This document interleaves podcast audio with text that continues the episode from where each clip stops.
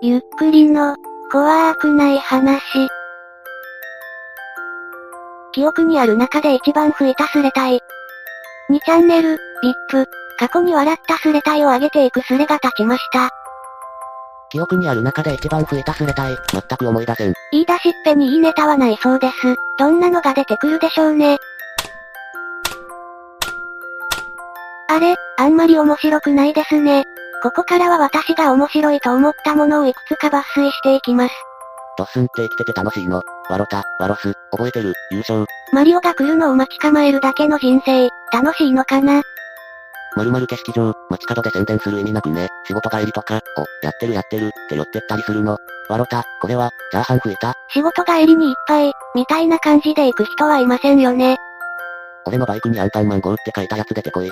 ワロタ、そのスレには画像も貼られたのでしょうか気になるところです。バルさん耐えてるけど苦しすぎワロタ。死ねますね。ミクシー、泣きながら殴ってるミッキーに見える。すげえ、確かに見えますね。かっこ谷陽子、一人女性を思い浮かべてください。その人があなたの運命の人です。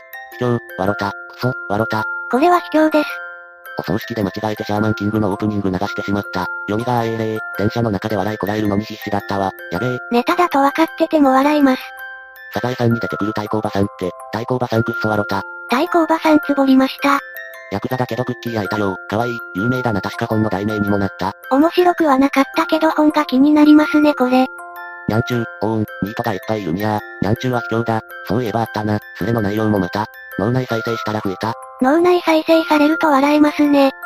ラオウ、もしもし、犬だけど、リアルで見ててクソ笑った。笑った、腹筋がやばい。あれか、あれには笑った。これも脳内再生系ですね。階段降りてる時脳内に M ステの音楽流れるじゃん。想像して笑った。脳内再生系が多いですね。じいちゃんが山に犬捨てに行ったら犬だけ帰ってきた。笑った、172とか滑らない話のネタじゃねえか。こういうパクってるの他にも結構あるんだろうな。滑らない話ってことは芸人さんで誰か実際に体験したんですかねこれ。韓国の救助犬2匹のうち1匹が逃亡中。あったな、そんなのも。あれ結局誤報だったんだっけ。それにしても笑ったけど。誤報でも実際に報道されたようです。電球、俺って切れると周りが見えなくなるからさ。老化する。じわじわときました。携帯のカメラについてる拙者モードってさ。こういうの好き。忍者っぽいですね。仲間由紀恵が敵由紀恵に寝返ったらお前らどうするのこれ好きだわ。これもちょっとじわじわきました。繰り返し、を入力したい時にわざわざ、野々村誠、って売ってる人の数。